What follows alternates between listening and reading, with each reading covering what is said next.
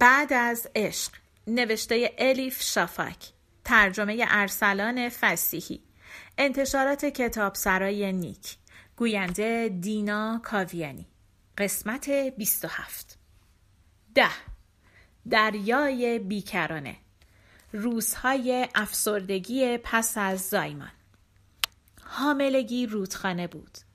حاملگی رودخانه چنان پرخروش بود که هر قدر میکوشیدی خلاف جریان آب شنا کنی بیشتر آب قورت می‌دادی و غرق می‌شدی. مجبور بودی خودت را به جریان آب بسپاری. خودت را به آبی که درونت می جوشد و بالا می آید به عوض شدن برگ های تقویم به نظم اشیا تسلیم کنی و اطاعتشان کنی و گوش بسپری به آنها. زاو بودن اما دریایی است. زاو بودن دریایی چنان عمیق است که نمی‌توانی سر در بیاوری ساحل کدام طرف است. بیدار که می‌شوی می‌بینی در قایقی وسط اقیانوس هستی. آبی آبها روحت را چنان تسخیر کرده که فکر نمی کنی بتوانی بار دیگر به تمدن برگردی. بتوانی دوباره مثل قبل باشی. اول نوامبر. نوزاد در گهوارش خوابیده. کسی که تعبیر آروم مثل بچه خوابیده را اولین بار به کار برده لابد در عمرش نوزاد ندیده بوده. نوزادها آرام نمیخوابند. به آدم دلشوره می‌دهند و میخوابند. تا تقی به توقی می‌خورد بیدار می‌شوند.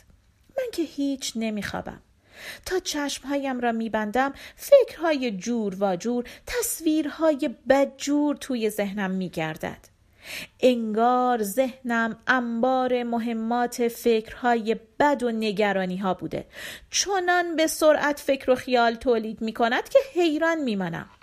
نگران و دست پاچه چشمهایم را باز می کنم. چهار شب است نخوابیدم. زیر چشمهایم سیاه شده. انگار دارم خواب می بینم. اما راستش خوشحالم. آنقدر خوشحالم که مدام گریه می کنم. درست نمی‌دانم برای چه گریه می کنم. لباس خوابی براق و فیروزهی به تن دارم که جلوی سینش طرحهایی در هم و بر هم دارد. یکی از منگوله های ظریف لباس خواب کنده شده اما نخش را گره زدند. چون منگوله گردار از بقیه منگوله ها کوتاهتر شده یخه لباس خواب کج می استد. انگار از چپ به راست توی سرازیری می افتد. انگار همین باعث شده خودم هم کج بیستم طوری که هر لحظه ممکن است به طرف راست بیافتم طرحهای روی لباس خواب ممکن است در نگاه اول به نظر برسد کار طراحی دیوانه است اما خوب که نگاه می‌کنی می‌فهمی مخلوط شیر و استفراغ بچه است که خشک شده و لکه درست کرده. هفت هفته از زایمانم میگذرد. می‌خواهم مادری کامل باشم چنان بینقص که حتی در مخیله نگنجد. مادر بینقص که حتی در مخیله نمی گنجد به بچهش بینقص شیر می دهد بینقص پوشکش را عوض می کند بینقص آرقش را می گیرد بینقص می ریزد سه قطر آب لیمو در یک قاشق آب. بینقص سکسک خوب می کند بی نقص نصف شب بیدار می شود وقتی بچه گریه سر می دهد بی نقص صبحها بیدار می شود بی نقص استفراغ ها را پاک می کند بی نقص لبخند می زند به شوهرش. بی نقص که می ایستد وسط زندگی بی نقص راه خودش را می رود اما واقعیت چیز دیگری است. در واقع انگار در مغزم تابلوی اعلانات بزرگی مدام روشن و خاموش می شود همه اشتباه ها و همه نقص هایم یکی یکی آنجا نوشته می شود بچه را یک دفعه از گهواره بلند کردن و باعث بالا آوردنش شدن. منهای پانزده امتیاز. سر اطرافیان داد کشیدن و انتقام اشتباه های خود را از دیگران گرفتن. منهای 25 امتیاز. خود را بی ارزه دانستن. منهای سی امتیاز. هنگام گریه بچه هول شدن و گریه بچه را شدیدتر کردن. منهای پنجاه امتیاز چون بچه شدیدتر گریه می کند همراه او گریه کردن و حتی وقتی بچه ساکت شد به گریه ادامه دادن منهای هفتاد امتیاز در پایان روز قلم و کاغذ می آورم و امتیازهای منفیم را جمع می بندم. مثل شاخص سهام هستم که مرتب در حال نزول است. روزم با منفی ها تمام می شود. مدام با خودم می گویم اگر نتوانم به اندازه کافی مادر خوبی باشم آن وقت چه؟ نمی‌دانم به اندازه کافی خوب یعنی چه اما نگرانم می ترسم. مثلا قرار بود از آن مادرهایی نباشم که نمی‌گذارند بچه نفس بکشد و به زور غذا توی حلقش میچپانند به خانم روشنفکر منزوی قول داده بودم اما مدام در حال غذا دادن به بچه و کنترل کردنش هستم. از همین الان اقربه محبتم به سوی تحکم میل می کند کارهایی را می کنم که بیشتر از همه ازشان انتقاد می کردم مدام یاد دوریس لسینگ میافتم که مادری سختگیر بزرگش کرد. مادری که همیشه نصیحتش می‌کرد مثل خانوم ها رفتار کند و به دین و مذهب مقید باشد. برای همین به مدرسه کاتولیکی فرستادش. لسین که در سیزده سالگی مدرسه را رها و در پانزده سالگی از خانه و مادرش فرار کرده و مجبور شده بود گام به گام خودش را پرورش دهد و برای خودش مادری کند کودکیش را کمی شاد و اغلب غمگین توصیف می کند. او همیشه با دیدی انتقادی به دگرگونی عمیقی مینگریست که زنها پس از بچه دار شدن دچارش می شوند.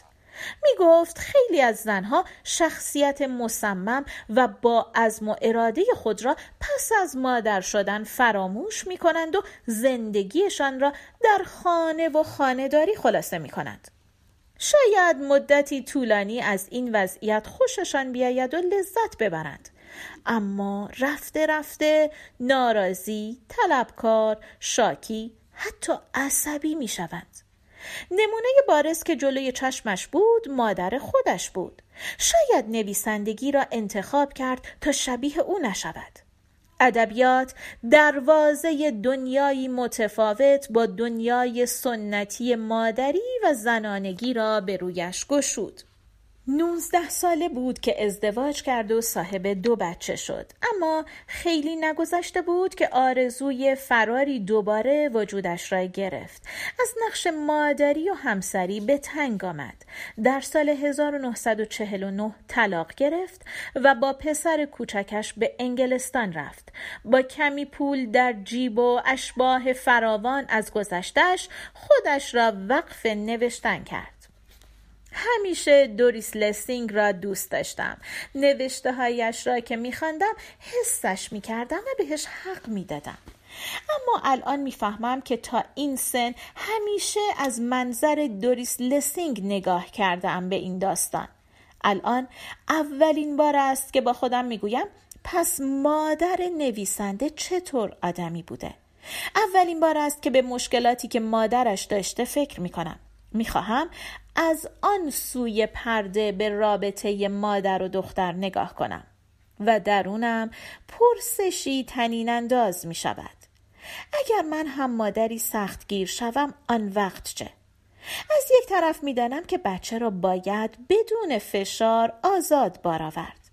از طرف دیگر قواعد و محدودیت های بزرگ کردن دختر بچه در جامعه پدر سالار هر قدر هم آزادی خواه باشی اگر جامعه با تو هم عقیده نباشد چطور می‌خواهی میان ایدئال هایت با واقعیت های زندگی موازنه برقرار کنی؟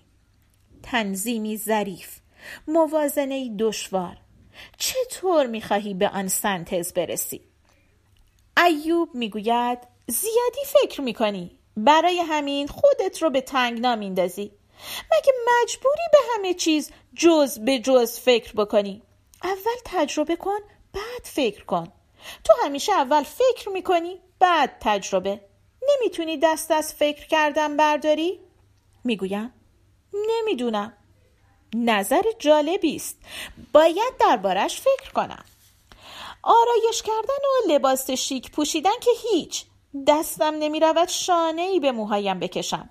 توی خانه مثل حپلی می گردم همیشه یک لباس تنم است. شب و روز. اگر کسی در مورد لباس خوابم چیزی بگوید به هم بر می‌خورد و گریم می‌گیرد. یک بار که من روی کاناپه خوابم برده بود مادرم از فرصت استفاده کرد و لباس خوابم را انداخت توی ماشین لباسشویی. در آخرین لحظه بیدار شدم و از شسته شدن نجاتش دادم.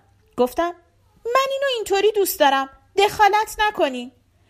دیگر کاری به کارم ندارند. موهایم را از بس شانه نکردم. هر دستش به یک طرف جسته. تازه کشف کردم که موی آدم خیلی مقاوم است. مدتی طولانی کثیف که بماند یواش یواش خودش خودش را تمیز می کند آدم های دور و برم شدند بالریان مادر بزرگم مادرم همسرم دوستهایم در و همسایه همگی برای اینکه مرا نترسانند پاورچین پاورچین راه می روند.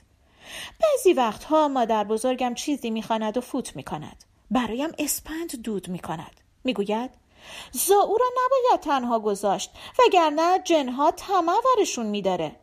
به خصوص از جن مادهی به اسم آل حرف می‌زند. برای اینکه آل به اتاقم نیاید سنجاق قفلی به رو تختیم می‌زند. شال قرمز آویزان می‌کند و سیاهدانه میپاشد. می‌پرسم خب این آل که میگی شبیه چیه؟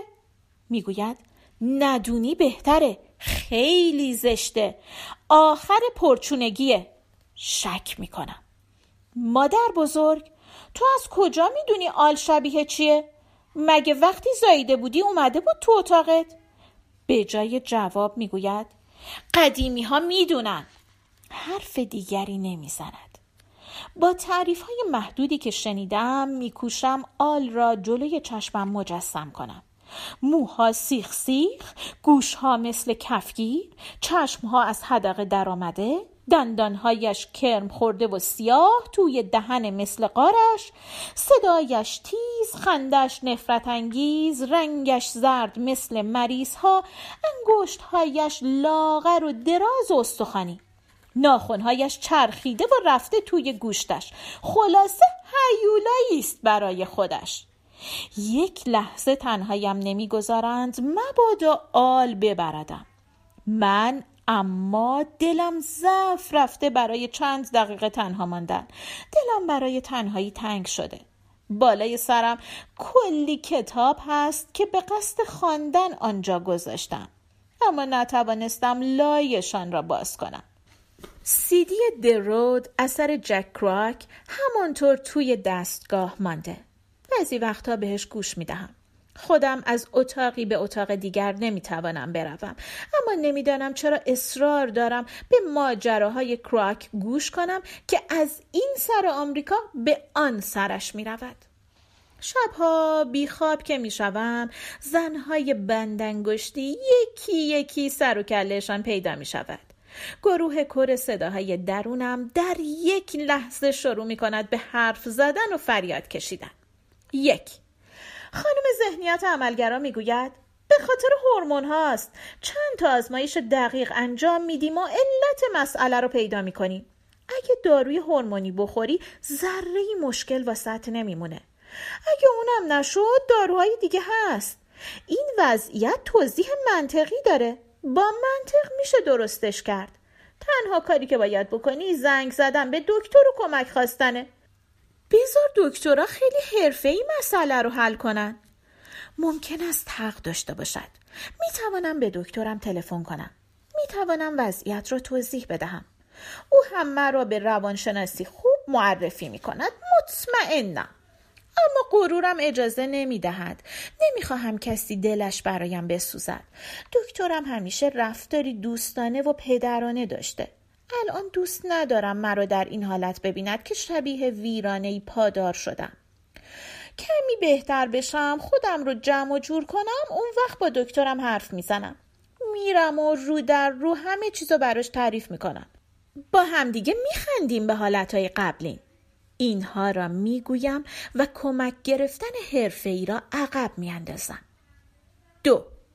خانم روشنفکر منزوی می‌گوید دکتر مکتر رو ولش کن. تو کتاب لازم داری. داروی تو کتاب خوندن و کتاب نوشتنه.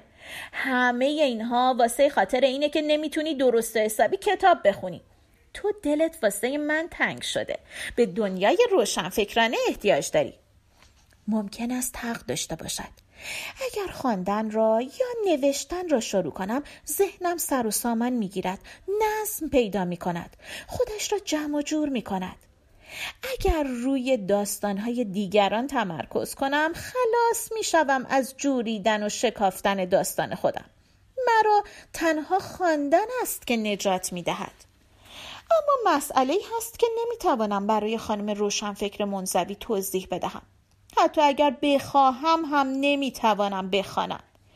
این روزها کتاب ادبی که هیچ کتاب آشپزی هم که ورق می‌زنم درک نمی کنم چه چیزی دارم می‌خوانم. مغزم پشت درش تابلوی بسته است زده و گذاشته رفته. معلوم نیست به کجا تا کی.